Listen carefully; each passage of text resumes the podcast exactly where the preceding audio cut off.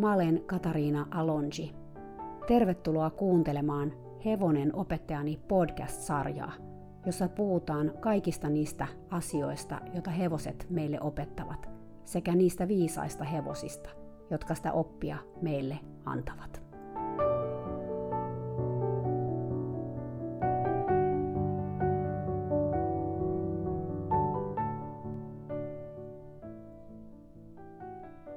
Moikka taas pitkästä aikaa. Toivottavasti sun vuotos on alkanut hyvin. Mulla on ainakin tekemistä riittänyt. Mä siirsin kaikki mun verkkokurssit uudelle alustalle, nettisivustolle nimeltä horsehumanbalance.com. Siellä on siis mun istuntokurssit sekä verkkokurssi jännittäjille. Mun suunnitelmissa on kuitenkin tehdä myös lisää tunnekursseja, tärkeimpänä ehkä läsnäoloon ja rauhoittumiseen painottuva kurssi, jota on kyselty todella paljon. Mä toivon, että mä saan materiaalit pikkuhiljaa sinne tehtyä tämän kevään aikana. Mä kerron sitten, kun niin tapahtuu. Joka tapauksessa tällä horsehumanbalance.com-sivustolla on myös myynnissä muita verkkokursseja mun kurssien lisäksi, sekä ennennäkemätön Pihatto Live. Sieltä sä voit siis ostaa aikaa katsomaan, miten hevoset elää pihatossa, jossa on kamerat. Hevosia pääsee seuraamaan 24-7 aktiivipihatossa – Mä suosittelen todellakin, koska juuri hevosia seuraamalla me päästään oppimaan niiden käyttäytymisestä ja elekielestä paljon. Mutta nyt asiaan. Sä oot jo ehkä odotellutkin, että miten Leon ja hehkuvan auringon tarina jatkuu. No nyt se selviää, eli mennään asiaan. 21. toukokuuta 2014. Kesä lähestyy ja sitä mukaan mun aikataulut tiukkenee. Mikähän siinä aina onkin, että touko-kesäkuu on aina yhtä paikasta toiseen juoksemista. Mä oon kuitenkin kerännyt käymään myös Leon luona, vaikka täytyy sanoa, että tallivisiititkin on ollut vähän lyhyempiä kuin yleensä. Eilen maanantaina mä tapasin tallilla kaksi hehkuvan auringon ystävää, jotka silloin tällöin käy Leoa moikkaamassa ja hoitelemassa – Mä halusin näyttää näille kahdelle naiselle, miten Leon ruuat laitetaan valmiiksi puutarhurille sekä käydä läpi Leon kavioiden hoitoon liittyviä asioita. Sillä he ovat molemmat tarjoutuneet käymään tallilla kerran viikossa, mikä on aivan mahtavaa, sillä mä itse kerkeän käymään vain kolme kertaa. Näin Leolla on seuraa melkein joka päivä. Nämä naiset eivät olleet kumpikaan ikinä ottaneet Leoa pihatosta pois, joten se oli heille uusi juttu. Vaikka eipä tuossa nyt mitään kovin ihmeellistä opittavaa ole, sillä Leo on ihanan yhteistyökykyinen tyyppi. Ja se tietää etenkin hoitorutiinit, sillä mä oon positiivisen vahvisteen avulla saanut ne istutettua Leon selkäytimeen. Mutta mä ymmärrän kyllä, että ihmiselle, joka on vaan ja ainoastaan käsitellyt hevosia perinteisessä talliympäristössä, jossa hevoset asuu karsinoissa ja ne voidaan karsinan ulkopuolella aina sitoa tallin käytävälle molemmilta puolilta kiinni, tämä peltoelämä voi tuntua pelottavalta, kun ei ole sitä tallin käytävää, mihin sitoa kiinni, eikä ainakaan kahdelta puolin. Maanantaina, kun me otettiin Leo pihatosta pois, oli vielä kova tuuli, joka selkeästi sai hevoset että ihmiset hieman kiihtymään. Tuulesta huolimatta Leo kuitenkin seisoi kiltisti aitaan sidottuna, kun sen kavioita hoidettiin. Terapeutti taas käyttäytyi mitä omalaatuisemmin. Ilmeisesti hän tunsi olonsa uhatuksi tai jotakin, mutta päälle päsmäri hänen sisällään nosti taas rumaa päätään. Tämä tarkoitti sitä, että hänen piti puuttua joka ikiseen asiaan ja käskyttää mua jatkuvasti. Älä sido narua tuohon lautaan. Haluan, että sidot Leon vasemmalla olevaan tolppaan. Ensinnäkään mä en sido Leoa mihinkään. Mä vaan heitän riimunarun aidan yli. Mä siirsin kuitenkin sitä riimunarua, sillä aitahan on terapeutin. Kohta hänellä oli taas jotain sanottavaa. Älä lotraa vedellä, ettei tähän tule mutaa. Sulla ei ole yhtään ruokapusseja Leolle jäljellä. Kannattaisi varmaan tehdä lisää. Kai sä siivoot noi tarvikkeet tuosta maasta pois ennen kuin laitat Leon takaisin pihattoon. Hän seisoi mun vieressä koko sen ajan, kun mä opetin näille kahdelle kaverukselle Leon hoitotoimia. Ilmeisesti hänellä ei ollut parempaakaan tekemistä. Asiahan ei kuulunut hänelle ollenkaan, mutta sehän ei häntä pysäyttänyt. Mä oon miettinyt tätä ilmiötä. Jonkinlainen epävarmuus tässä täytyy nyt olla taustalla. Koska jos mä olisin ollut tilanteessa terapeutin kanssa kahden, hän tuskin olisi käyttäytynyt näin. Mutta ehkäpä näiden kahden naisen läsnäolo aiheutti hänessä tämän pätemisen tarpeen. Vaikea sanoa, mutta jossain vaiheessa asia alkoi käydä munkin hermoon. Mä en kuitenkaan juurikaan kommentoinut hänen kommenttejaan, vaan annoin niiden jäädä omaan arvoonsa. Ja silloinkin, kun niissä ei ollut mitään järkeä. Esimerkiksi kun hän sanoi, jos sä annat Leon syödä tuota nimenomaista kasvia, nuo tähkät voivat jäädä sen kurkkuun kiinni ja se voi tukehtua. Hehkovan Aurin kanssa me tekstailtiin sitten illalla, ja hän kertoi, että jos tämänpäiväiset koepalat ja muut testit näyttävät vihreää valoa, hän saa tulla kotiin sairaalasta pikavierailulle loppuviikosta. Mikä siis tarkoittaa sitä, että hän pääsisi tallille Leoa katsomaan. No toivohan tässä heräs, mutta tänään tietenkin tuli viesti, että lääkäri sitten kuitenkin pyörsi sanansa. Ei siksi, että testit olisi mennyt huonosti, mutta autossa istuminen kaksi tuntia suuntaansa olisi kyllä vaan liikaa hehkuvalle auringolle. Hänen lihaksensa eivät ole vielä tarpeeksi vahvat pitämään tuota juuri avattua rintakehää ryhdissä noin pitkän aikaa. Voi pettymysten pettymys. Mutta tärkeintä on kuitenkin se, että paraneminen edistyy. Kuulemma kahden viikon päästä rintalasta ja kylkiluut on jo noin puoliksi parantuneet. 24.5.2014. Mä juttelin eilen puhelimessa innokkaan puuhailijan kanssa. Hän on toinen niistä naisista, jotka käy nyt kerran viikossa hoitamassa Leo ja auttaa hehkuvaa aurinkoa Leon kanssa, kun mä olen kesällä Suomessa. Hän paljasti jännittävänsä kovasti Leon ottamista pihatosta pois. Hän kertoi olleensa vuosia sitten onnettomuudessa, jossa hänen hevosensa juoksi hänen ylitseen, ja hän loukkasi selkänsä siinä rytäkässä aika pahasti, eikä ole sen jälkeen pystynyt ratsastamaan sekä fyysisistä että henkisistä syistä. Hän kuitenkin peloistaan huolimatta haluaisi hoitaa Leon kunnolla.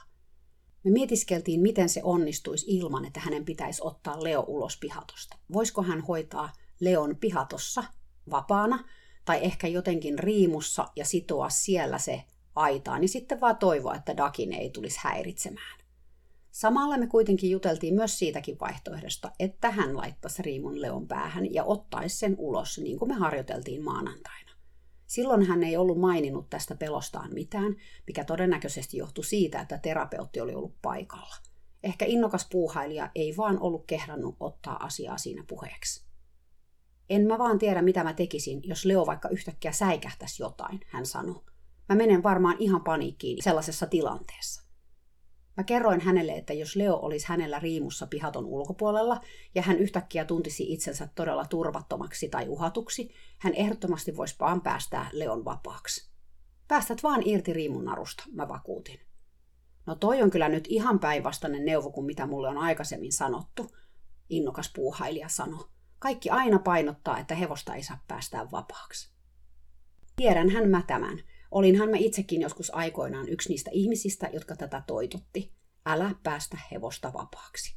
Ja toki suurimmassa osassa tilanteista ei kannattakaan päästää hevosta vapaaksi.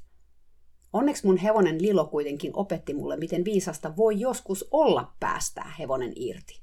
Jos sä pelkäät oman turvallisuuden vuoksi, silloin ei kannata jäädä roikkumaan hevoseen.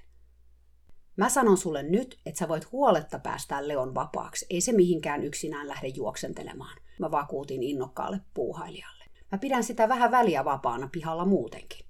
Oikeesti, sä pidät sitä vapaana. Mitä se silloin tekee? Hän kysyi.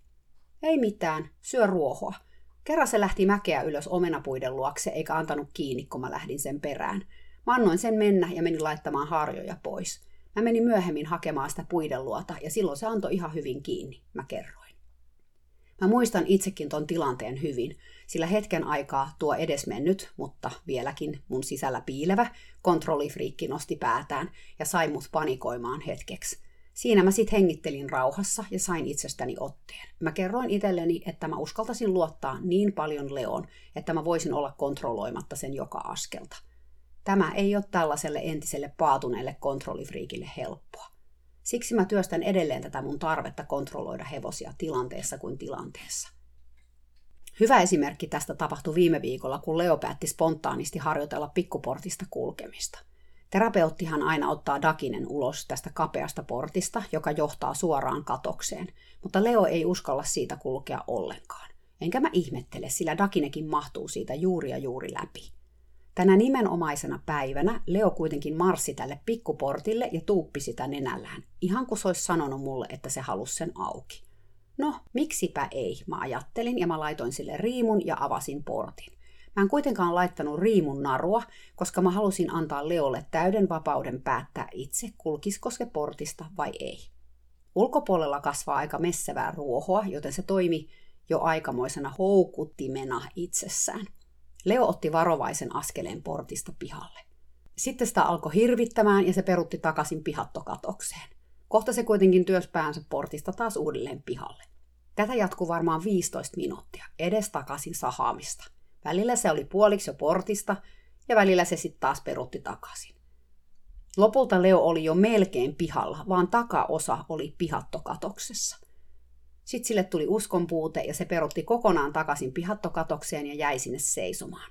Se kävi juomassa ja käveli isolle portille ilmoittaen näin mulle, että treenit pikkuportin kanssa oli ohi.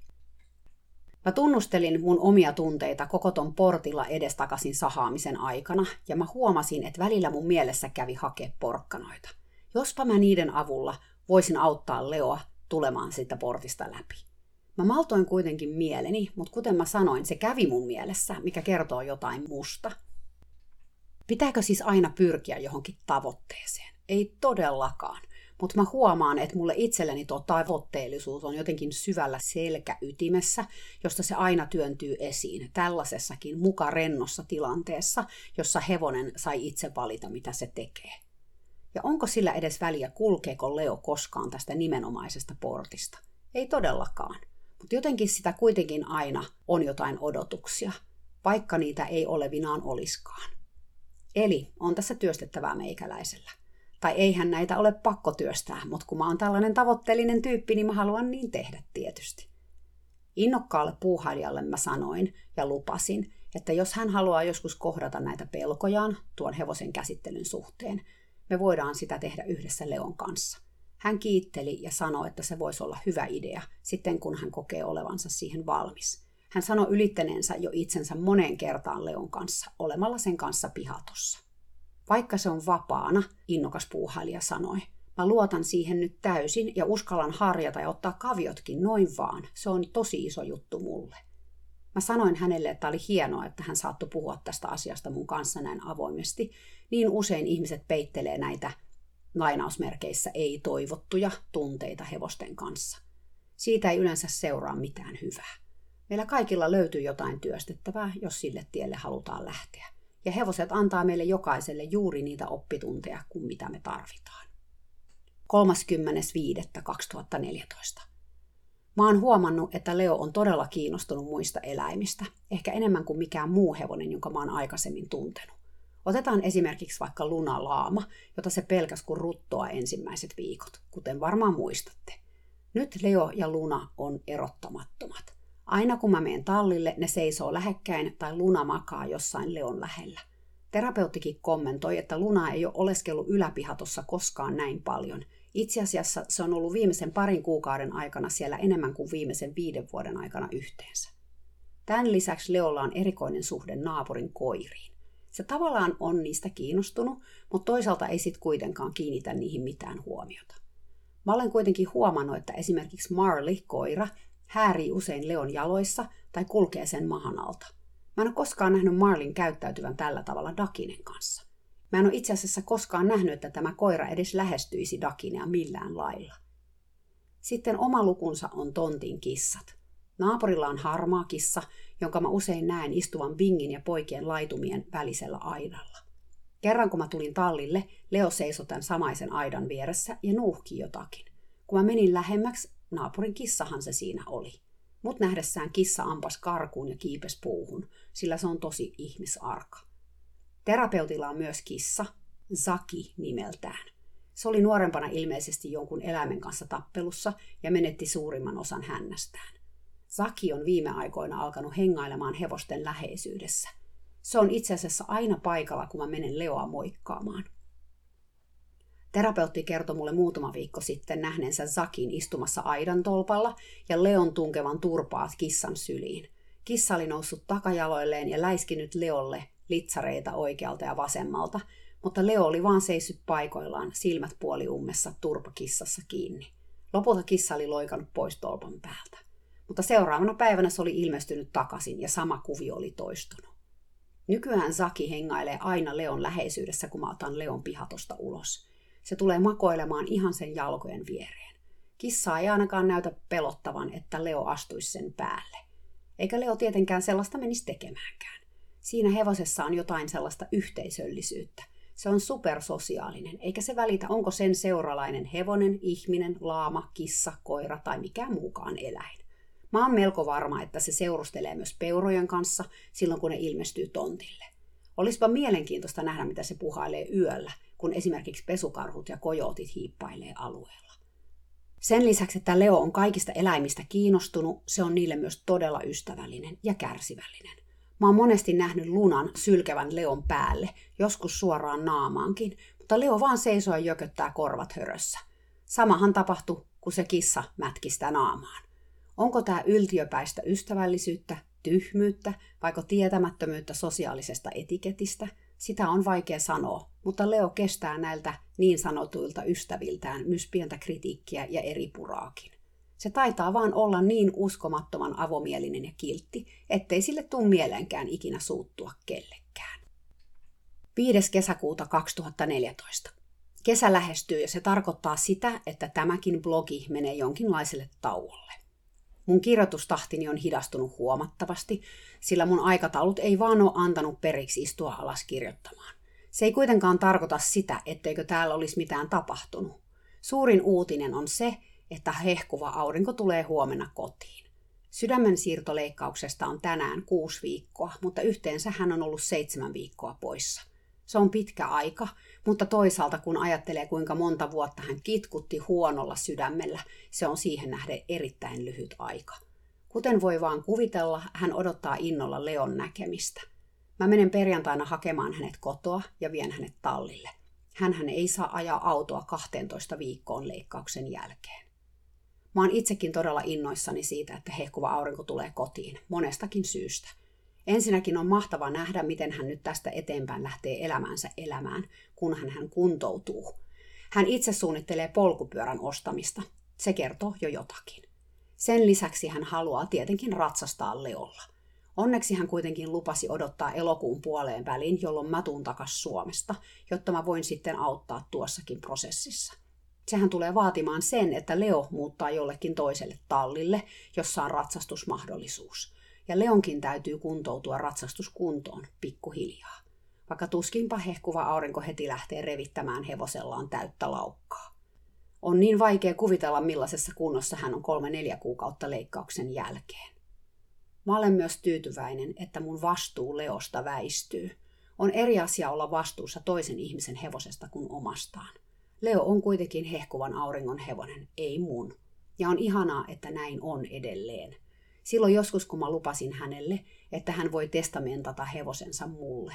Mä en sit kuitenkaan ihan ymmärtänyt, että se todella tarkoitti sitä, että musta saattaisi tulla hevosen omistaja sillä tavalla, kuoleman kautta. Onneksi ei tullut, vaikka läheltä liippasi. Leo voi pihatossa edelleen paksusti, mutta nyt kun ruohokin on lähtenyt kuivumaan, voi olla, että se laihtuu normaalipainoiseksi aika pian. On tosi surullista hevosten kannalta, että tuo vihreän ruohon aika oli tänä vuonna normaaliakin lyhyempi vähäsateisen talven vuoksi. Toisaalta mä en tiedä, miten lihava leosta olisi tullut, tai miten hyvin sen kaviot ja niiden aineen vaihdunta olisi kestänyt, jos ruoho olisi ollut vihreä vielä vähän pidempään. Saa nähdä, mitä hehkuva aurinko tuumaa hevosensa pallovatsasta ja pitkäksi kasvaneesta tuuheasta harjasta. Se näyttää enemmän ponilta kuin hollantilaiselta puoliveriseltä. 8. kesäkuuta 2014. On uskomatonta käsittää, että hehkuva aurinko on palannut takaisin uusi sydän rinnassaan. Mä ajoin eilen aamulla hakemaan häntä kotoa, ja vaikka hän selkeästi edelleen on toipilas, oli järkyttävää nähdä hänen liikkuvan huoneesta toiseen etsimässä kenkiään ja keräämässä kamppeitaan.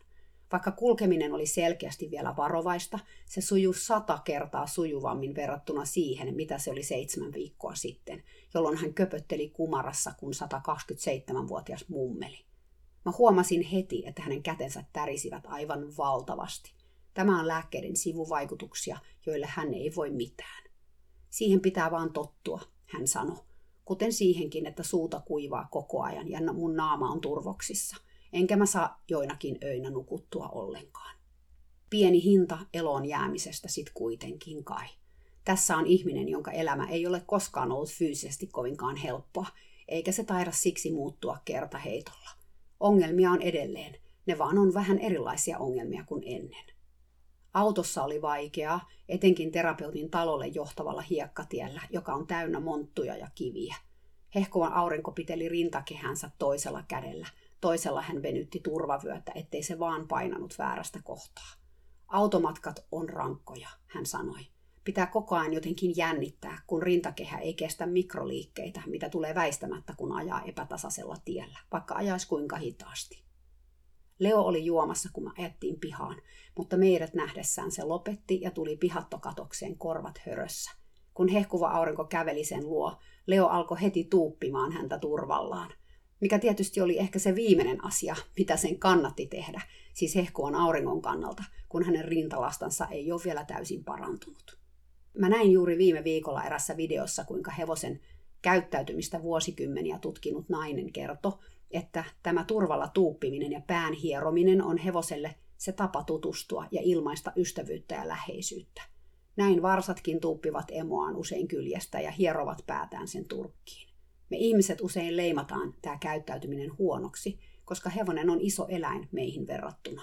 Usein me jopa rankaistaan hevosta tästä käytöksestä läpsimällä sitä turvalle mikä on todella surullista, ottaen huomioon sen, että hevonenhan vaan yrittää ottaa meihin kontaktia sillä hetkellä.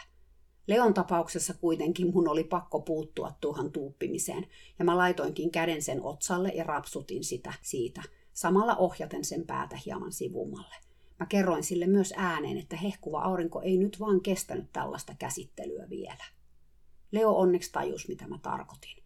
Kun se seisoi rauhassa päänsä kanssa, Hehkuva aurinko avasi portin ja livahti pihattokatokseen hevosensa viereen. Mä huolestuin itse välittömästi, sillä mä tiedän, ettei hän kauhean hyvin pysty vielä liikkumaan ja pihattokatos on aika ahdas yhdenkin hevosen kanssa. Mä sain tietoisesti pidätellä itseäni, että mä seurannut perässä tai sanonut jotain. Mä vedin syvään henkeä ja totesin mielessäni, että mä luotan Leoon. Mä tiedän, että se osaa olla tosi varovainen ihmisten kanssa, etenkin hehkuvan auringon. Ja mä oon iloinen, että terapeutti ei ollut paikalla, sillä hän olisi kyllä saanut halvauksen tuon nähdessään. Hän kun on vielä pahempi kontrollifriikki kuin minä, kuten kaikki tiedämme. Hehkuva aurinko jaksoi olla tallilla puolitoista tuntia, josta puolet ajasta hän istui tuolilla Leon vieressä, samalla kun mä hoitelin sen takajalkoihin ilmestynyttä riviä ja harjailin sitä muutenkin. Hehkuvalla auringolla ei ole vielä kauheasti energiaa, sillä vaikka hänen sydämensä toimii nyt moitteettomasti, hänen lihaksensa ovat edelleen kuitenkin juuri yhtä heikossa kunnossa kuin ne oli ennen leikkausta. Kestää varmaan kuukausia ennen kuin hän saa voimistettua lihaksiaan ja muitakin elimiään siihen kuntoon, että hän alkaa suoriutua normaalielämän voimaa vaativista toimenpiteistä, kuten esimerkiksi kavioiden nostamisesta. Tallikäynnin päätteeksi mä vein hänet kotiin väsyneenä, mutta onnellisena. Ihanaa olla taas täällä, hän sanoi Mä paranen varmaan sata kertaa nopeammin nyt, kun mä voin taas olla Leon ja mun koirien kanssa. Epäilemättä. Mä huomaan itsekin, kuinka mun mieleni ja sydämeni vahvistuu, kun mä olen hevosten lähellä. Niillä vaan on sellaista erikoista energiaa, joka voimistaa uupunutta sielua. 10. kesäkuuta 2014. Hehkova aurinko on päässyt tallille joka päivä kotiin tulonsa jälkeen. Hän ei jaksa olla tallilla vielä kovin pitkään, eikä juuri pysty siellä tekemään muuta kuin seurustelemaan Leon kanssa ja istumaan tuolissa tarkkailen meidän muiden toimia. Mutta mä näen kyllä, miten paljon Leon seura on jo häntä voimaannuttanut. Sunnuntaina me mentiin aikaisin tallille rauhaa rakastavan kanssa, sillä mä halusin ehtiä vuolemaan Leon etukaviot ennen kuin aurinko polttaisi sumuverhon pois. Tällä rannikolla keli on muuttunut kesän alkamisen myötä tälle alueelle tyypilliseksi, mikä tarkoittaa käytännössä sitä, että illalla ja tai yöllä mereltä tulee sankka sumu, joka ulottuu yleensä ainakin kilometrin sisämaahan, joskus pidemmällekin. Tämä sumu voi paikoin olla todella sakea, mutta yleensä se nousee yläilmoihin ja keli näyttää lähinnä pilviseltä.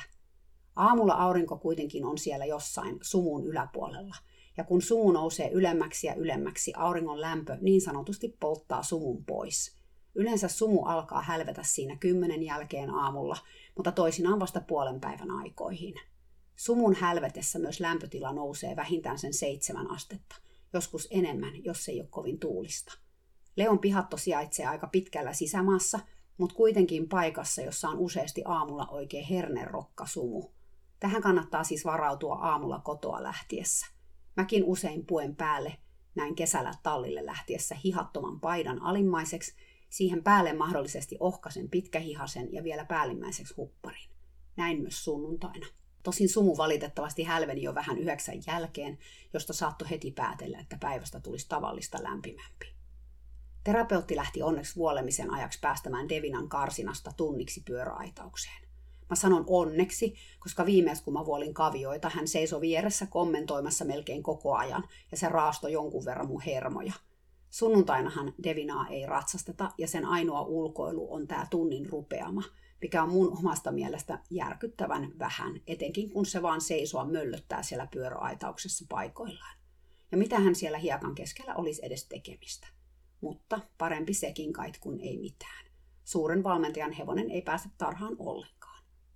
Terapeutti oli ollut lauantaina katrillikurssilla Devinansa kanssa ja puhku intoa.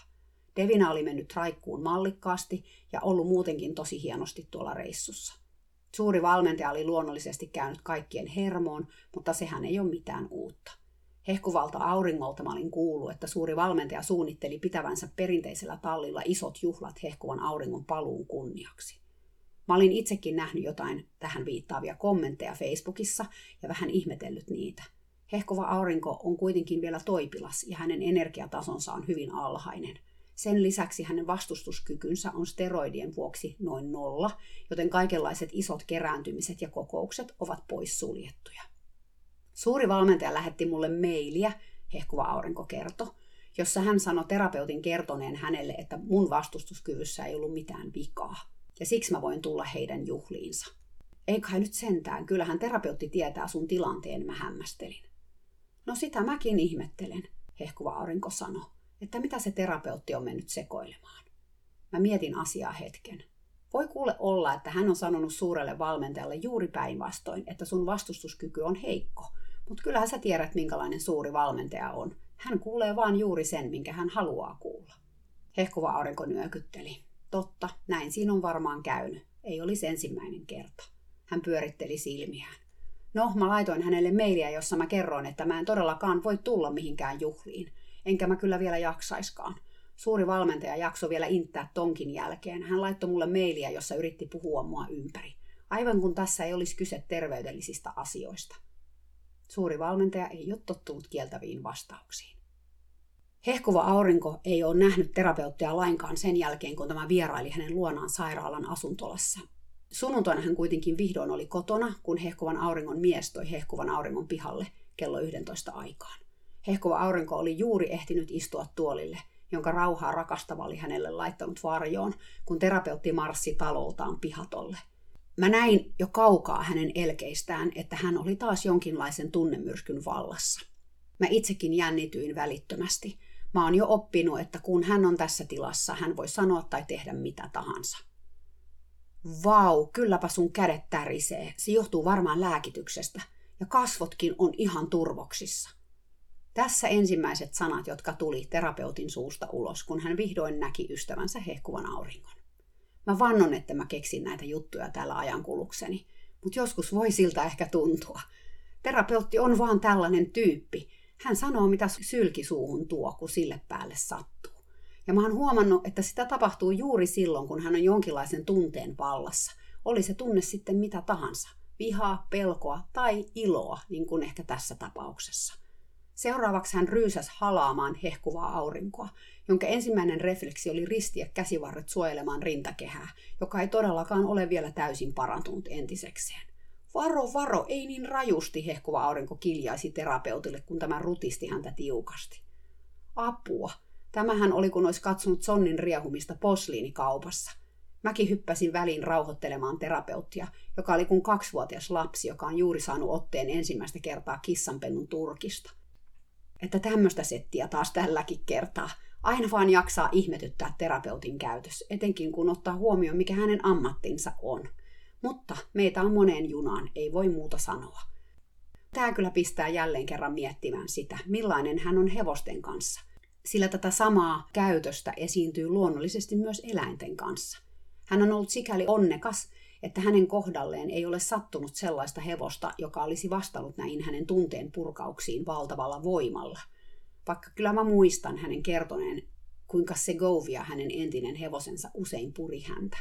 En ihmettele, sillä tällainen toisen tilaan väkisin tunkeminen voi olla eläimestäkin erittäin epämiellyttävää. Myöhemmin hehkuva aurinko esitteli meille leikkaushaavaansa. Hän kysyi, haluttiinko me nähdä se, ja tietenkin mä ainakin heti halusin, koska mä oon niin utelias. Se oli todella siistin näköinen, kapea, noin 30 sentin pituinen, sinipunainen viiva keskellä hänen rintakehänsä. Oli uskomatonta, miten hyvin se oli parantunut. Me vertailtiin hetki leikkaushaavoja, koska mulla itsellänikin on sellainen vatsassa munasarjasyövän jäljiltä. Terapeutilla oli tietenkin hänen nilkkansa arvet viime syksyisestä leikkauksesta. Rauhaa rakastava on onnellisesti arveton. Hän esitteli sen sijaan isoa mahansa. Onhan hän 38. viikolla raskaana. Saa nähdä, ehtiikö vauva syntyä ennen kuin mä itse lähden Suomeen vajaan kahden viikon päästä. 14.6.2014. Leolle ilmestyi pari viikkoa sitten takajalkoihin riviä kuin tyhjästä. Täällä on todella kuivaa, joten ainakaan mudassa seisomisesta tämä rivi ei todellakaan johdu. Mistä lie tullut? Lisäksi se oli jotenkin erinäköistä kuin esimerkiksi mun omalla hevosella Suomessa ollut rivi. Ruvet oli heti kättelyssä laattamaisia ja järjettömän paksut ja kovat. Mä yritin niitä hoidella, mutta ne tuntui leviävän, kun vähänkin katsetta käänsi muualle – joten lopulta me eläinlääkärin kanssa päätettiin ne avata samalla kun hän kävi rokotuksia antamassa. Sitten laitettiin haudetta ja käärettä.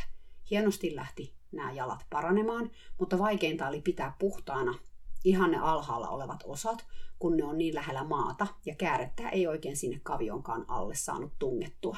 Hevonen kuitenkin pihatos kävelee ympärinsä ja kääret nousee sen verran. Lopulta nämä rivit näytti ihan kivasti kuivuneen, joten kääreet otettiin pois, mutta jatkettiin putsaamista ja teepuuöljyllä hoitamista. Sunnuntaihin saakka kaikki näyttikin sit ihan hyvältä.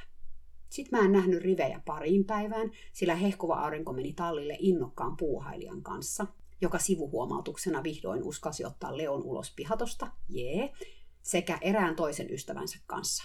He hoisivat rivit ohjeitteni mukaan. Tai niin mä luulin. Keskiviikkona rivi näytti todella paljon pahemmalta. Sen lisäksi oli levynyt myös vasempaan etuseen. Mitäs hittoa? Mä aikani niitä ihmettelin ja sitten hoidin ne pitkän kaavan mukaan. Ja menin itse myös torstaina aamulla tallille pikaisesti laittamaan Leon jalat. Ja taas tänään, perjantaina. Tavallaan rivit on paremmat, mutta tavallaan ei. Tuntuu, että niihin suorastaan kasvaa liika lihaa sisältäpäin. Onkohan tämä nyt ihan normaalia? Jalat ei onneksi ole turvoksissa, eivätkä kauhean kipeät, niin kiltisti Leo antaa niitä hoitaa. Toisaalta se menee ikään kuin vähän dissosiaatioon, kun niitä alkaa hoitamaan, mikä ehkä tässä tilanteessa on ihan hyväkin kaikkien kannalta. Tämän lisäksi Leon hengitys haiskahtaa jälleen kerran oudolle, ja tänään mä näinkin, että siltä tuli suusta jonkun verran limaa. Tämä viittaisi siihen, että sillä on taas jokin mätä hammas siellä suussa. Sillä hän oli tämä samainen ongelma vuosi sitten. Silloin hehkuva aurinko vei sen klinikalle, jossa siltä nukutuksessa vedettiin tuo mätähammas pois. Mä katselin myös Leon karvaa, ja mä, mun mielestä sekin on muuttunut suht kiilottomaksi ihan tässä viimeisten parin viikon aikana. Eikä nyt myös unohdeta Leon kavioissa olevaa sientä, että mitäs hittoa, tämä hevonen prakaa ihan silmissä. Ensin se on terve kuin pukki, ja nyt sillä on vaikka mitä aivan kun sen immuniteetti olisi heikentynyt ja sen seurauksena on sientä ja tulehdusta vähän siellä sun täällä. Apua. Leo itse vaikuttaa ihan normaalilta, tosin ehkä hieman normaalia rauhallisemmalta, mutta sekin voi tietysti johtua keleistä. Täällä on kuitenkin kesä. Tosin sumun vuoksi lämpötilat on kyllä pysytelleet alle plus 25 päiväs aikaan. Kaiken tämän päälle päätteeksi mä olen huomannut, että hehkovan auringon muisti reistailee todella paljon. Hän unohtaa kokonaisia keskusteluja tai ei muista ollenkaan, mitä on tehnyt edellisenä päivänä. Mä en oikein usko, että hän itse tajuaa, miten unohtelevainen hän on tällä hetkellä. Mutta koska mä juttelen hänen kanssaan päivittäin, se on käynyt tuskallisen selväksi mulle. Esimerkiksi tänään mä kuulin innokkaalta puuhailijalta, että kun hän oli ollut tiistaina tallilla, hän oli vaan liottanut Leon etujalkoja uusien puutsien avulla, mutta että riveihin hän ei ollut koskenutkaan. Hehkuva aurinko sanoi, että niitä ei tarvitse hoitaa, hän kertoi. Apua. Mistä hän tällaisen on saanut päähänsä? Kun mä olin selvästi ohjeistanut, mitä pitää tehdä rivien suhteen. Hehkuva aurinko oli selkeästi unohtanut nämä ohjeet. Mä en sitten kyseenalaistanut tuota sen enempää innokas puuhailija, sanoi anteeksi pyydellen. Tämä kyllä selittää, miksi rivit oli mennyt niin kauhean kovalle ruvelle keskiviikkoon mennessä. Kaiken lisäksi mä olen itse lähdössä Suomeen ensi viikon sunnuntaina. Kuka näitä vaivoja hoitaa sit kun mä en ole täällä? Hehkuva aurinko ei vaikuttanut kauhean huolestuneelta, mutta mä itse en ole ihan varma, että homma on hoidossa. Sellainenkin ihme tosin tapahtui, että terapeutti tarjosi apuaan. Auttajia siis kuitenkin on, kunhan joku koordinoi heidän kaikkien toimintaansa ja pitää huolen siitä, että Leoa hoidetaan johdonmukaisesti. Täytyy vielä yrittää jutella hehkuvan auringon kanssa tästä asiasta enemmän. Mutta tuo muistijuttu on kyllä vaikea asia, varsinkaan kun hän ei itse voi tietää, mitä hän unohtaa ja mitä ei. Ja joskus nuo hänen unohtamansa asiat ovat tärkeitä, kuten esimerkiksi keskustelu Leon kiropraktikon kanssa. Hän ei muistanut sitä ollenkaan, vaikka mä olin itse vieressä, kun kiropraktikko soitti, ja mä tiedän varmasti, että se keskustelu käytiin. Joskus asioilla ei ole niin väliä, kuten esimerkiksi Leon ruokien laittaminen. Hän ei esimerkiksi muistanut, että keskiviikkona me oltiin pussitettu ruuat viikoksi eteenpäin, vaan ryhtyi tekemään sitä taas tänään. PS. Hyvät uutiset vielä tähän loppuun. Rauhaa rakastava, joka vielä sunnuntaina oli mun kanssa tallilla kaksi viikkoa ennen laskettua aikaansa, jakautuikin maanantaina kahtia. Hänen synnytyksensä käynnistyi iltapäivällä ja terve, vähän yli kolmekiloinen poika putkahti maailmaan jo illalla kahdeksan aikaan. Hänellä on nyt kädet täynnä, joten hänkään ei pääse Leoa katsomaan, saatikka auttamaan Leon vaivojen kanssa. Eipä hän aikaisemminkaan ison mahansa kanssa juuri voinut noita rivejä hoidella. Sen verran siinä joutui kumartelemaan ja kyykkimään. 17.6.2014. Eläinlääkäri tuli tänään katsomaan Leoa uudelleen. Hehkuva aurinko oli paikalla, mutta aika väsyneessä kunnossa. Hän oli kyllä nukkunut yöllä, ehkä vähän liiankin hyvin. Hänhän saa unta vaan unilääkkeiden avulla, mutta koska ne oli loppunut, hän oli tehnyt koktailin jäljellä olevasta puolikkaasta unilääkkeestä, melatoniinista ja parista ahdistusta lievittävästä psyykelääkkeestä. Hän sanoi olleensa kutakuinkin tajuton kahdeksan tuntia putkeen ja oli juuri ja juuri herännyt herätyskelloon kahdeksalta. Tosin tuntuu kyllä vieläkin siltä, kun olisin unessa, hän sanoi, kun mä tulin hakemaan häntä kotoa puolen päivän aikaan. Mä taisin ottaa vähän liikaa lääkkeitä. Tukka pystyssä mä kuuntelin näitä hänen juttujaan. Mä olen nähnyt hänen ottavan lääkkeitä. Kerrankin hän otti yhdellä kertaa viittä eri lääkettä, yhteensä 14 pilleriä. Siinä meni kolmenlaista steroidia ja mitä kaikkea muuta. Hän on jatkuvasti ottamassa lääkkeitä, monta kertaa päivässä. Kun popsii pillereitä kun ruokaa, suhde lääkkeisiin helposti vääristyy. Ja silloin sitä tulee otettua ehkä hieman liikaa jotain sorttia tai yhdisteltyä sellaisia kombinaatioita, joita ei ole tarkoitettu yhteen. Tämä oli ensimmäinen päivä, kun musta tuntui, että hehkuva aurinko oli taantunut leikkauksen jälkeen. Mä jouduin antamaan hänelle mun käsivarren tueksi, kun hän käveli autolta pihatolle. Mä tunsin hänen sisäisen lääkevapinansa mun omassa kehossa, kun hän puristi mun kättä. Eläinlääkäri tuli onneksi melkein heti, kun me oltiin saavuttu tallille. Hän katsoi hetken Leon rivejä ja pudisteli päätään. Mä näen, mitä sä tarkoitat, hän sanoi mulle. Tavallaan ne on parantunut, mutta toisaalta myös levinnyt järkyttävää vauhtia. Hetken me tuumailtiin, ja hän päätti sitten laittaa kasaan lääkevoiteen, jolla kuulemma rivit räjäytetään unholaan. Kun hän oli puhdistanut ruvet ensin petadinellä, eläinlääkäri laittoi aimoannoksen kyseistä mömmöä Leon jalkoihin ja kääri jalat megapaketteihin. Eiköhän noilla pärjätä vähän aikaa, hän sanoi. Hän antoi myös antibioottikuurin. Mä itse kyseenalaistin kyseisen kuurin, sillä Leolla ei ole kuitenkaan ollut oireita impparista, jalat ei ole turvoksissa ollenkaan eikä rivi vaikuta kipeältä. Eläinlääkäri kuitenkin perusteli tätä antibioottikuuria sillä, että myös Leon suussa tapahtuu jotain outoa. Vaikka eläinlääkäri ei löytänyt mätää hammasta, suussa kuitenkin haisee mädälle, ja Leolta on valunut sekä vihreää räkää nenästä että kuolaa suusta viimeiset pari päivää. Tänään tätä ei tietenkään tapahtunut ollenkaan, joten eläinlääkärin piti vaan uskoa meidän sanaan tässä asiassa. Antibioottikuuri pitäisi huolen sekä hammasongelmasta että mahdollisesti myös rivistä. Eläinlääkäri kommentoi myös Leon karvan kiillottomuutta ja kyseli, oltiinko me huomattu sen juovan paljon. Mä kerroin, että Leo kyllä mun mielestä juo enemmän kuin normihevonen. Itse asiassa aina kun mä laitan sen takaisin pihattoon, se käy ensin juomassa pitkään ja hartaasti. Leoltahan otettiin Cushings-testi viime vuoden lopulla ja se oli negatiivinen. Eläinlääkäri sanoi, että markkinoilla oli nyt uudenlainen testi, joka oli tarkempi. Että monet hevoset, joille vanha testi näytti negatiivista, olikin nyt positiivisia. Cushingin taudissahan kortisolin eritys on lisääntynyt. Tautia ei voida parantaa, mutta lääkityksen avulla taudin kulkua voidaan kontrolloida. Mä olen muutaman Cushing-hevosen nähnyt elämän aikana. Niillä kaikilla on ollut superpitkä ja paksu turkki ja surkastuneet lihakset. Leo ei tällä hetkellä näytä todellakaan siltä. Mutta Leolla on kyllä kaikenlaisia oireita, jotka sopii tuohon Cushingin taudin kuvaan. Kaviokuumetaipumus, juo paljon, useita epämääräisiä tulehduksia, jotka ei tunnu paranevan, ihra kerääntymiä tietyissä paikoissa kropassa ja pallomaha, ja mitä hän vielä. Eläinlääkäri ehdotti kahta vaihtoehtoa. Otetaan testi, mikä maksaa melkein parisataa, tai annetaan Leolle saman tien Cushingin tautiin tarkoitettua lääkettä, mikä maksaa vähän yli sen, siis kolmen kuukauden annos. Mitäs jos me mietittäisiin tätä asiaa, mä sanoin hehkuvalle aurinkolle. Mä näin, että hän oli aika pihalla kaikesta, mitä eläinlääkäri sanoi. Tänään ei ollut todellakaan hyvä päivä kuulla kaikki tämä, kun aivot ei vaan toiminut muutenkaan hyvin. Lisäksi mä tiedän, että hän on jo velkaa eläinlääkärille aika paljon rahaa. Mä ajattelin, että jos me voitaisiin tästä jutella vähän aikaa, hehkuva aurinko voisi helpommin löytää hänelle sen oikean ratkaisun, sillä mä tiedän, että hän tällaisissa tilanteissa usein hosuu ja hätäilee.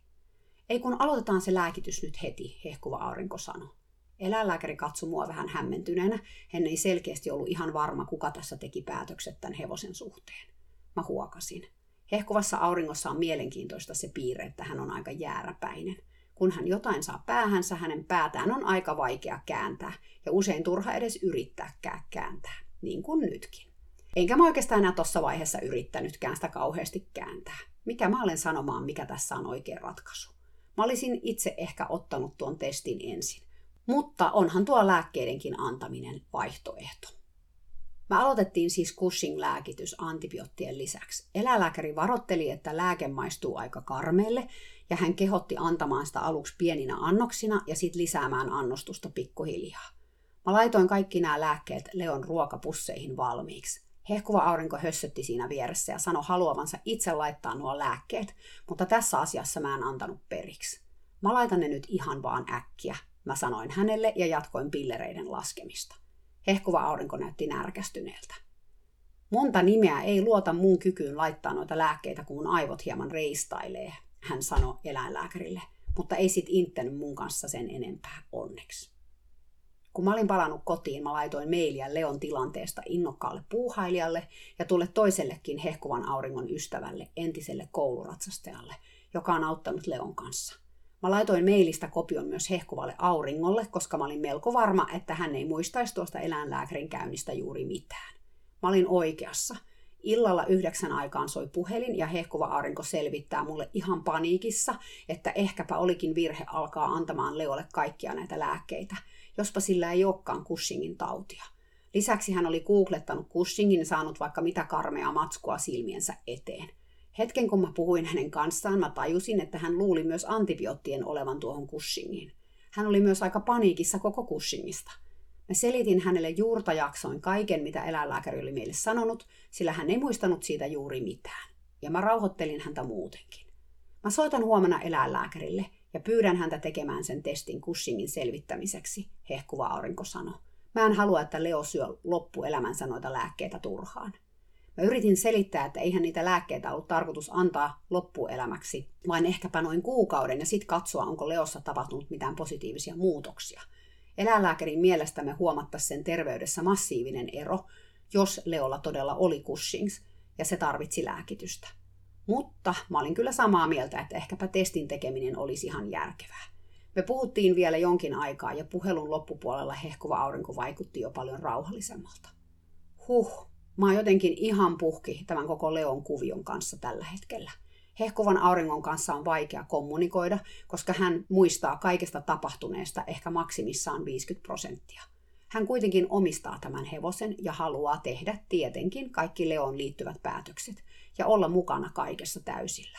Mutta hänellä ei nyt kuitenkaan tuo aivotoiminta luista ihan normaalisti. Mä tukka pystyssä mietin, että mitä hän tästä tulee, kun mä oon Suomessa. No, toivotaan, että Leon sairastelut on siinä vaiheessa jo historiaa, ja hehkuva aurinko voi vain hengailla sen kanssa, huolehtimatta lääkityksistä ja jalkojen hoitamisesta sun muista. 18.6.2014. Terapeutti on soitellut mulle viimeisen kahden päivän aikana enemmän kuin viime viikolla yhteensä. Suuri valmentaja on yllättäen taas jaksanut olla oma ihana itsensä ja sekös on saanut terapeutin takajaloilleen. Tällä kertaa suuren valmentajan pilkka ei kuitenkaan ole osunut terapeuttiin itseensä, vaan menettänyt kaikkeen.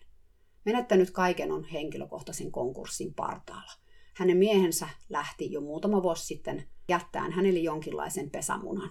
Siitä ei ole mitään jäljellä, sillä menettänyt kaiken rahat menevät hänen eläinlaumaansa. Kahdeksan koiraa ja viisi hevosta, joista neljä asuu tallilla, jossa kuukauden tallivuokra on 550 taalaa. Siihen vielä päälle suuren valmentajan kulut, jotka liikkuvat varmasti tonnin paikkeilla, niin homma on aika selvä.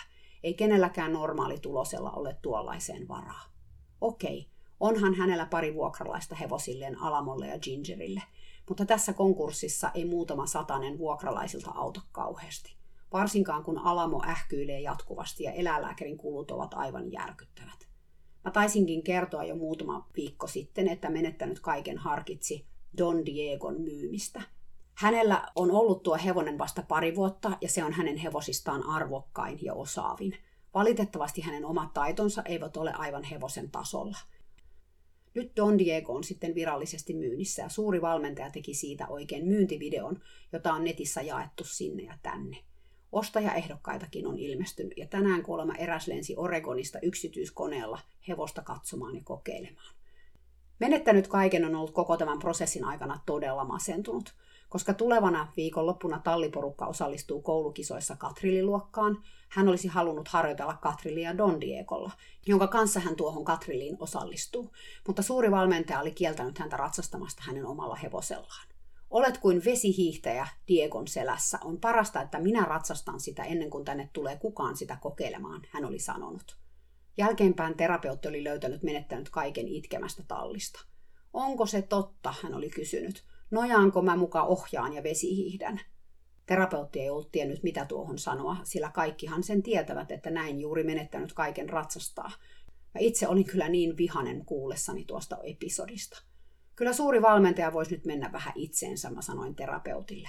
Hän on kuitenkin valmentanut menettänyt kaikkea yli kuusi vuotta. Jos hän olisi vaivautunut opettamaan tätä kunnolla, menettänyt kaiken olisi mahdollisesti paljon tasapainoisempi ratsastaja.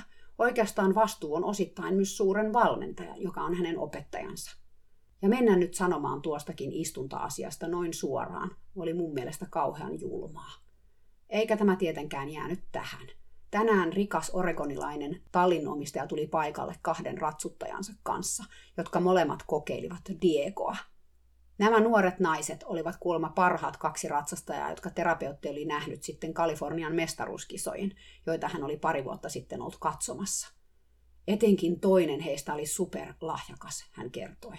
Hän ratsasti niin eleettömästi. Diego oli kuin eri hevonen – eikä tämä ratsastaja ollut kärsimätön ollenkaan niin kuin suuri valmentaja, vaan rauhassa verrytteli ja jumppasi Diegoa.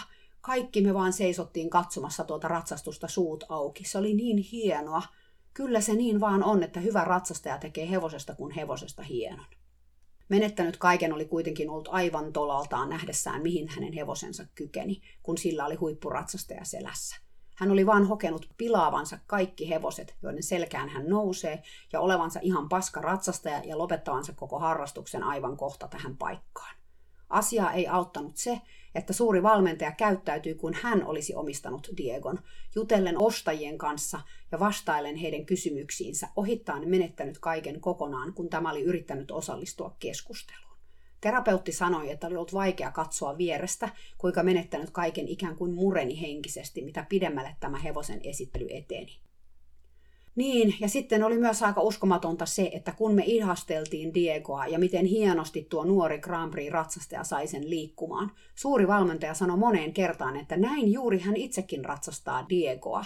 Ikään kuin sanomalla tuon hän tekisi asian todeksi kun on ihan ilmiselvää, että hän ei ollenkaan ole niin hyvä ratsastaja kuin mitä hän itse luulee. Tai mitä mekin luulimme, koska oikeasti tuo nuori ratsastaja oli ihan mieletön, ihan toista kuin suuri valmentaja. Terapeutillekin taisi tehdä ihan hyvää nähdä tuo menettänyt kaiken tilanne ikään kuin vähän ulkopuolelta, sillä aivan yhtä hyvin hän voisi olla tuossa samassa tilanteessa, suuren valmentajan pilkattavana ja syrjään sysäämänä. Tällä viikolla se on menettänyt kaiken, ensi viikolla ehkä joku muu. Tämä on tämmöistä aaltoliikettä, tämä koko kuvio. Yhtenä päivänä yhtä, toisena toista. Mä toivon, että Diegolle löytyy uusi koti, sillä menettänyt kaiken todella tarvitsisi niitä rahoja. Mä epäilen kyllä, että suuri valmentaja saa oman osuutensa tuosta hevosen myynnistä. Ja ehkä se on ihan oikeutettuakin. Tekee hän, hän töitä tämän hevosen myynnin eteen.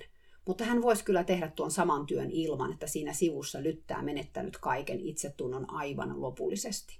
Mä en tiedä, toipuuko menettänyt kaiken tästä kaikesta kovinkaan pian. Hän oli Katrilli-harjoituksissa ratsastanut toisella hevosellaan Jaakolla, mutta se oli ollut täydellinen katastrofi, sillä Jaako menee paljon lujempaa kuin Diego.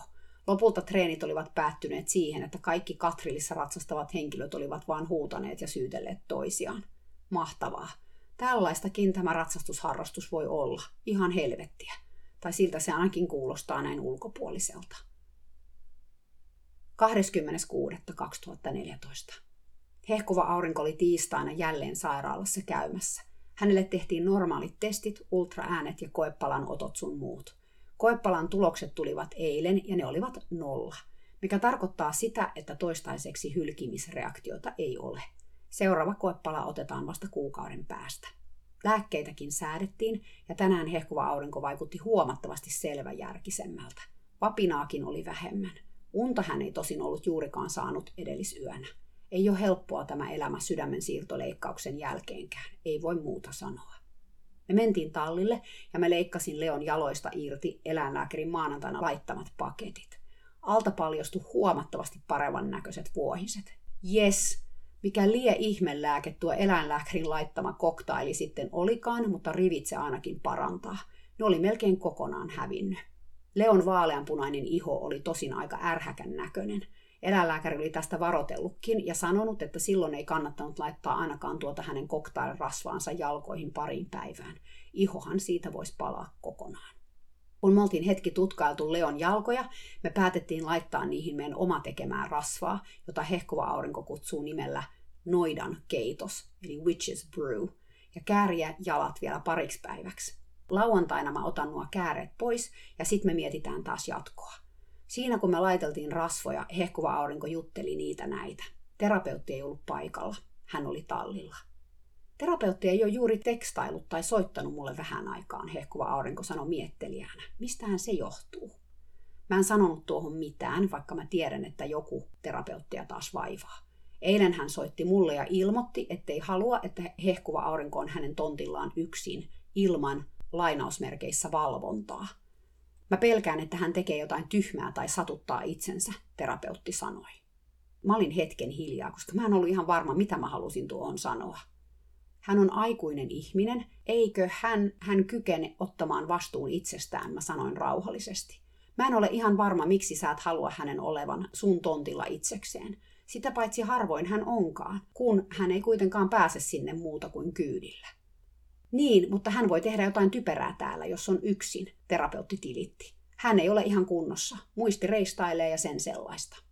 Mä en nyt ollut ihan samaa mieltä tästä asiasta terapeutin kanssa.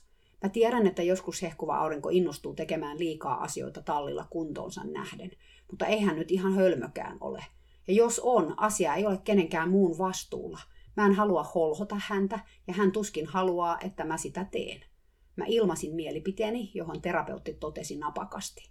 Puhelias puutarurikin kertoi mulle, että hehkuva aurinko on vaarallisen varomaton tallilla. Hän tekee asioita, jotka vaarantavat hänen terveytensä. Jaahas, mä en usko tuohon minuuttiakaan.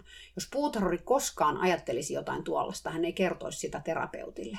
Tämä oli selvästi taas joku terapeutin keksimä juttu. Kun mä kysyin, mitä vaarallista hehkuva aurinko oli siellä tehnyt, terapeutti ei osannut vastata, vaan alkoi inttämään, että talli on hänen tontillaan ja siksi hän luo säännöt. Ehkä sun kannattaa siinä tapauksessa puhua tästä hehkuvan auringon kanssa, eikä muun, mä sanoin terapeutille väsyneenä. Hän vakuutti soittavansa hehkuvalle auringolle siltä istumalta. Tänään tuli tekstari, jossa terapeutti kysyi, että oliko hehkuva aurinko tilannut heinät ja sitten perunut ne. Kuulema olivat tuoneet rehukaupasta heiniä ja sitten tulleet seuraavana päivänä hakemaan ne pois. Väärä tilaus tai jotain. Mä en tiennyt asiasta mitään ja mä olin melko varma, että hehkuvalla auringollakaan ei ollut mitään asian kanssa tekemistä. Mä tekstasin hänelle takaisin. Mä en tiedä heinistä mitään. Mitäpä jos kysyisit asiaa hehkuvalta auringolta suoraan? Miksi terapeutti ylipäätään ottaa muhun yhteyttä, kun kyse on hehkuvasta auringosta? Sitä mä en ymmärrä. Mä olen melko varma, että hän ei noista heinistäkään soittanut hehkuvalle auringolle koskaan, kuten ei myöskään tuosta hänen tallilla olemisestaan. Sen sijaan hän tilittää asiaa mulle ja tuntuu välttelevän hehkuvaa aurinkoa. Mutta miksi? Mä itse alan olla aika valmis lähtemään Suomeen kesäksi. Väsyttää tämä kuvio ja jatkuva mukavastuu kaikesta sellaisesta, mikä ei mun mielestä ole mun vastuulla. Mä en halua enää olla välikädessä missään. Mielenkiintoista nähdä, miten mun poissaolo vaikuttaa terapeuttiin ja hehkuvaan aurinkoon tai heidän suhteeseen, joka tuntuu olevan aika omituinen tällä hetkellä. Toivottavasti positiivisella tavalla. Mä uskon, että hehkuva aurinko pärjää vallan mainiosti. Terapeutista mä en ole niin varma. 21.6.2014. Kiirettä pitää. Mä olen lähdössä sunnuntaina Suomeen ja kuten aina ennen isoa matkaa, mielessä on miljoona tekemätöntä asiaa. Luulisi, että ihminen, joka työkseen valmentaa ihmisiä ajankäytössä, osaisi järkätä oman aikansa täydellisesti, mutta ei. Näinhän se menee, suutarin lapsilla ei ole kenkiä ja sitä rataa. Huomenna me mennään tallille viimeisen kerran. Sinne tulee hehkovan auringon lisäksi muutama hänen ystävänsä, joille mä pidän tutoriaalia Leon ruokinnasta, kavioinhoidosta ja rivioperaatioista. Mä oon valmiiksi kirjoittanut myös kirjalliset ohjeet, miten kaikki on tehty tähän asti. On siis aika niin sanotusti ojentaa viestikapula muille, mitä tulee Leon asioiden suhteen, ja luottaa, että he pitävät viestikapulan tiukassa otteessaan vielä jonkin aikaa. Siis ainakin siihen saakka, että hehkuva aurinko voi ottaa hevosensa ja elämänsä haltuunsa sataprosenttisesti. Terapeutti ei tule olemaan paikalla, sillä hänellä on huomenna koulukisat, jossa hän oman kolmostason koulukokeensa lisäksi kilpailee jo surullisen kuuluisaksi nousseen Katrilin joukkueensa kanssa. Kun mä tekstasin hänen kanssaan tänään, hän kertoi suuren valmentajan antaneen hänelle ohjeita kisapaikalla ja kehottaneen hänen ratsastamaan kuin suuri diiva. Sillä tyylillä kuulemma tulee voitto kotiin. Devina käyttäytyy kuulemma kuin enkeli, joten terapeutti oli verraten rennon kuuloinen, kun hän tekstasi mulle illalla. Menen huomenna kisapaikalle aikaisin aamulla auttamaan etsiä rohkeutta, hän tekstasi. Hänen selkänsä on tosi kipeä, enkä tiedä kykeneekö hän edes ratsastamaan. Kun mä kysyin, miksi ihmeessä etsii rohkeutta kilpailee kipeällä selällä, terapeutti kertoi, että etsii rohkeutta tekee tämän kaiken suuren valmentajan vuoksi. Hän ei halua tuottaa tälle pettymystä. Mä sanoin hänelle, että tässä ei ole mitään järkeä, mutta hän haluaa miellyttää suurta valmentajaa hinnalla millä hyvänsä, terapeutti tekstasi. Mä toivottelin onnea matkaan sekä terapeutille että etsii rohkeudelle. Terapeutti lupasi laittaa kisoista tilannetietoja. Toivotaan, että kaikki menee hyvin, etenkin Katrilin kanssa, sillä sen harjoittelminen on ollut todella rankkaa kaikille asianosaisille, ainakin näin sivusta katsojan näkökulmasta. Mä itse olen aika valmista kamaa lähtemään Suomeen. Kovasti aina kesän reissua odotellaan puolin ja toisin, eikä tämäkään vuosi ole poikkeus. Tosin mä olen kuullut, että räntää tulee sivusuunnassa, ja sen sellaista. Normaali kesäkeli Suomessa siis. Toisaalta meillä on täällä ihan superkelit lähes aina, joten ehkä se sade olisi ihan tervetullutta vaihtelua ainakin mulle. Ainoastaan kurssinpito on ikävää kaatosateessa tai räntäsateessa. Pitääköhän pakata pipo mukaan? Mä odottelen kovasti kesän kursseja, sekä niitä, joissa opetan istuntalähtöistä ratsastusta, että myös vuorovaikutuskursseja, joissa mennään pintaa syvemmälle. Mä oonkin viimeisen parin viikon aikana kääntänyt kurssimateriaaleja suomeksi, ja se on ollut itsellekin tosi hyvä harjoitus, sillä kääntäessä joutuu taas miettimään kurssien asioita uudelleen aika perin pohjin. Mä huomasin innostuvani uudelleen sellaisista asioista, jotka on muuttunut mun omassa kanssakäymisessä hevosten kanssa itsestäänselvyyksiksi. Mielenkiinnolla ja malttamattomana mä myös mietin, että keitähän mahtavia tyyppejä taas tapaan näillä kursseilla, ja minkälaisia kokemuksia rikkaampi olen sitten elokuussa, kun kotiinpalu koittaa valmentaminen, oli se sitten elämäntaidon valmennusta tai ratsastusvalmennusta tai jotain muuta, on aina mahtava kokemus. Mutta jotenkin sen tekeminen suomeksi ja suomalaisten kanssa tekee siitä vielä astetta hienompaa. Tätä on vaikea selittää. Ihmiset on vaan niin erilaisia eri maissa. Jotenkin suomalaisten oppilaiden aitous ja rohkeus lähteä vaikeitakin asioita puimaan pysäyttää aina. Vaikka mä olenkin kurssien vetäjä, mä odotan itsekin oppivani taas vaikka mitä uutta. Tai ainakin sillä mielellä mä lähden liikkeelle, sillä mä uskon, että meillä kaikilla on paljon annettavaa ja on aina mielenkiintoista kuulla erilaisten ihmisten ajatuksia ja elämäntarinoita. 22. kesäkuuta 2014. Kaikki on nyt kutakuinkin valmiina reissuun koiria myöten. Leon luona mä olin tänään vielä viimeisen kerran käymässä, ja rivitkin oli tuhat kertaa paremman näköiset. Itse asiassa vaan yhdessä jalassa enää näkyy vähän rupea, ja me päätettiin yhteistuumin kääriä se vielä pakettiin. Muut koivet sai vaan vähän tota noita keitosta, eikä muuta. Nyt sit peukut pystyyn, että tämä riviepisodi on sitten tässä. Mä jään odottelemaan tilannetiedotuksia sähköpostitse. Hehkuva aurinko oli tänään aivan superkunnossa. Hän jaksoi todella hyvin olla pystyssä pari tuntia ja puuhailla kaikkea. Hän jopa kävi itse hakemassa Leon pihatosta riimun kanssa.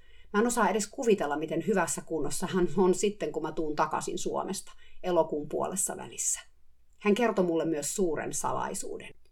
Hän on jo pitkään ollut Leon kanssa jonossa erään tuttavansa tallille, mutta koska tältä pikkutallilta harvoin kukaan lähtee pois hevosensa kanssa, tallipaikkoja on myös harvoin jaossa. Nyt kuitenkin tuo tallin omistaja soitti, että eräs hänen asiakkaansa on lähdössä kesän aikana itärannikolle hevosensa kanssa. Mikä tarkoittaa sitä, että Leo saa tältä tallilta paikan, jos hehkuva aurinko sitä haluaa. Ja hän haluaa. Hehkuva aurinko oli asiasta tosi innossaan, ja hyvin helpottunutkin, sillä hänen mukaansa tuolla tallilla hän voi rauhassa ratsastella kuolemattomilla suitsilla ja pitää Leoa kengättömänä ilman, että hän joutuu näitä asioita kauheasti selittelemään muille. Lisäksi tallilta pääsee maastoon. Älä kerro tätä kellekään vielä, hehkuva aurinko vannotti mua ainakin kolme kertaa kenellekään tarkoitti todennäköisesti vain ja ainoastaan terapeuttia, joka saa varmaan superlaakin, kun hän kuulee, että hehkuva aurinko suunnittelee muuttavansa Leon toiselle tallille. Kyllähän terapeutti on aina tiennyt, että tämä pihattoasuminen on Leolle vain väliaikainen ratkaisu, mutta siitä huolimatta hän jotenkin haluaa uskoa, että Leo jää tuonne pysyvästi. Viimeis kun asia tuli esille, hän suhtautui siihen aika hyökkäävästi, eikä keskustelusta tullut juuri mitään. Mua itseänikin askarruttaa muutama asia, tietenkin, kuinkas muuten. Kuten olette varmaan huomannut, mä mietiskelen asioita aika monelta kantilta. Mutta tässä mun huolilistani tällä hetkellä. A. Tallivuokra on 450 taalaa, enkä mä oon varma, että hehkuvalla auringolla on siihen varaa sit kuitenkaan. B. Leo joutuu muuttamaan takaisin karsinaan. Vaikka hehkuva aurinko hokee koko ajan, että karsinat on tosi tosi isoja, se ei todennäköisesti Leoa loppupeleissä lohduta. Onneksi tallilla on kuitenkin jokapäiväinen tarhaus. C. Voi olla, että Leo joutuu tarhaamaan yksin, jos kukaan ei halua hevostaan antaa sen tarhakaveriksi, sillä lähtökohtaisesti täällä Kaliforniassa hevoset tarhaa aina yksin. Mä en tiedä oikein, miten Leo suoriutuu tällaisesta elämänmuutoksesta pihaton jälkeen. Se on niin onnellinen Dakinen ja Lunan kanssa – mutta tässä nykyisessä pihattopaikassa terapeutin pihassa ei ole minkäänlaista ratsastusmahdollisuutta, ja hehkuvan auringon unelma on ratsastaa jälleen. Tällä uudella tallilla hehkuva aurinko voi aloittaa ratsastusharrastuksensa uudelleen, sillä siellä on kenttä. Ja sitten on tosiaan vielä ne maastot, mikä on harvinaista herkkua täällä Kaliforniassa. Hehkuva aurinko ei halua, kuten hän itse asian ilmaisee, tuhlata kovinkaan paljon aikaa kentällä ringin kiertämiseen, vaan heti kun hän kokee itsensä varmaksi hevosen selässä, hän meinaa lähteä maastoon. Enkä mä ihmettele, tallin vieressä oleva luonnonpuisto kutsuu kyllä kieltämättä muakin. Mä yritän suhtautua tähän uuteen talliin avoimin mielin, sillä enhän mä ole edes koskaan käynyt kyseisellä tallilla. Voihan olla, että Leolle löytyy sieltä kaveri, jonka kanssa se voi ulkoilla päivät. Ja ehkä Leo ei masennu karsina asumisestakaan. Ehkä mä vaan kuvittelen, että tämä on sille yhtä vaikeaa kuin tämä on mulle. Mä projisoin siis omia tunteitani hevoseen. Ja pitää kuitenkin munkin pitää mielessä se, että Leo ei edelleenkään ole mun hevoseni, vaan hehkuvan auringon. Totuushan on se, että mä olen koko ajan tiennyt, että tämä pihattoelämä ei ole Leolle pysyvä ratkaisu. Sillä Kaliforniassa on lähes mahotonta, tai ainakin täällä missä me asutaan, löytää tallia, jossa hevoset asuis pihatossa ja tallilla olisi myös kenttä, jossa ratsastaa. Puhumattakaan, että siellä olisi maastoilumahdollisuus. Se nyt on ihan ennen kuulumatonta. Joten tämä on ehkä niistä kaikista vaihtoehdoista se paras tuon pihaton jälkeen. Tai ainakin siltä se kuulostaa. No, se nähdään sitten elokuussa, kun mä tuun takaisin Kaliforniaan. Outoa ajatella, että sit me ollaan Leon kanssa taas tallilla, jossa on muitakin ihmisiä ja hevosia – Saa nähdä millainen porukka sieltä löytyy. Tuskin kuitenkaan yhtä patologinen kuin suuren valmentajan tallilta.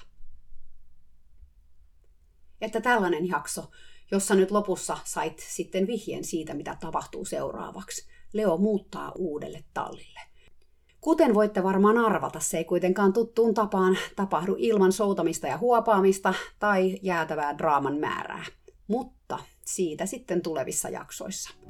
Ehkä sä myös huomasit tässä jaksossa, että mä olin aika väsynyt tähän koko kuvioon siinä vaiheessa, kun mä lähdin Suomeen lomalle. Mikä ei ehkä ollut ihme. Tapahtuhan siinä kaikenlaista sydämen siirrosta lähtien. Puhumattakaan terapeutin kanssa touhuamisesta. Hän todella alkoi tuossa loppuaikoina viemään mun voimia oikein kunnolla. Mutta ensi viikolla tarina jatkuu. Siihen saakka voikaa hyvin siellä Suomen talvessa. Valoa kohti ollaan kuitenkin menossa. Moikka!